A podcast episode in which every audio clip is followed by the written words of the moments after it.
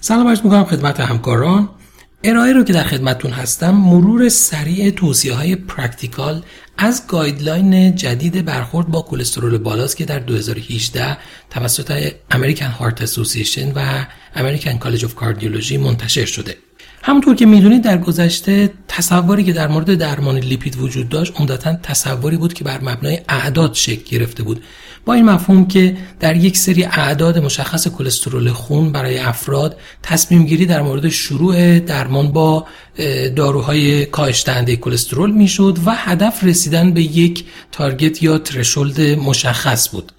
اما این تصور در دو guideline اخیر ACC AHA تغییر کرده به این شکل که افرادی کاندید درمان با استاتین هستند که از این درمان ها سود می‌برند که این افراد شامل افرادی هستند که صرف نظر از عدد کلسترول اونها درمان با lipid lowering agent ها و در اینجا اختصاصا استاتین برای آنها شروع خواهد شد و در بقیه افراد هم بر مبنای محاسبه ریسک ده ساله بروز حوادث قلبی عروقی در مورد نیاز به درمان با استاتین تصمیم گیری خواهد شد. برای سهولت بیشتر در استفاده از guideline در یک approach پنج مرحله ما guideline رو به طور خلاصه با هم مرور خواهیم کرد تا بتونیم از اطلاعات guideline برای درمان بیماران راحتتر استفاده کنیم. به این ترتیب که اولین سوال اینه که آیا بیمار clinical atherosclerotic cardiovascular disease داره یا خیر؟ آیا بیمار LDL بیشتر از 190 داره یا خیر؟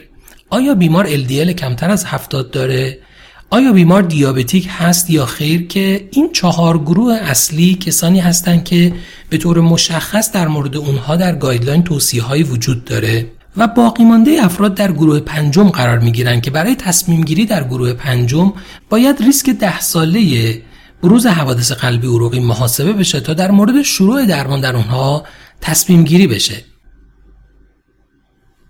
در این guideline چند تعریف وجود داره که در ابتدا به طور خلاصه اونها رو مرور می‌کنیم تا در ادامه از اونها استفاده کنیم اولین تعریف clinical ASCVD که شامل موارد acute coronary syndrome، history MI، stable یا unstable angina و سابقه PCI یا CABG میشه. سابقه stroke و TIA و سابقه peripheral arterial disease جزء clinical ASCVD در نظر گرفته میشه.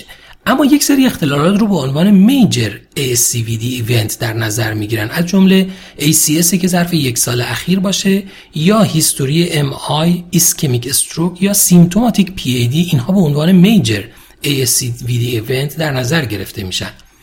همچنین یک سری high risk condition هایی در این guideline تعریف شده که در ادامه در مورد کاربرد اون صحبت خواهیم کرد. این شامل افرادی که سن بالای 65 سال دارن افرادی که heterozygote familial hypercholesterolemia دارن سابقه heart failure سابقه PCI یا CABG دیابت hypertension CKD current smoking و بالاخره LDL که به صورت persistent بالاتر از 100 میلی گرم در دسیلیتر باشه. این به عنوان high risk condition در این guideline تعریف شده. اما این جدول جدول کلیدی برای استفاده از guideline جدید چون مفاهیم high moderate و low intensity statin therapy رو اینجا به طور خلاصه ذکر کردن. high intensity statin therapy به کاهش بیش از 50 درصدی در میزان LDL گفته میشه که این هدف با آتورواستاتین 40 تا 80 میلی گرم و روزوواستاتین 20 تا 40 میلی گرم حاصل میشه.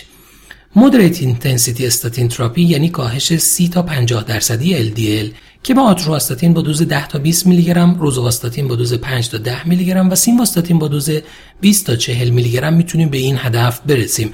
از سایر استاتین هایی که میشه برای این category moderate استفاده کرد ما در ایران لواستاتین رو در دسترس داریم که با دوز 40 میلی گرم میشه به عنوان moderate intensity از اون استفاده کرد. و در نهایت low intensity statin therapy که به کاهش کمتر از 30 درصدی در LDL گفته میشه که این هدف با سیمواستاتین با دوز 10 میلی گرم محقق میشه. اگرچه که مصرف لواستاتین 20 میلی گرم هم می‌تونه منجر به کاهش LDL به این میزان بشه.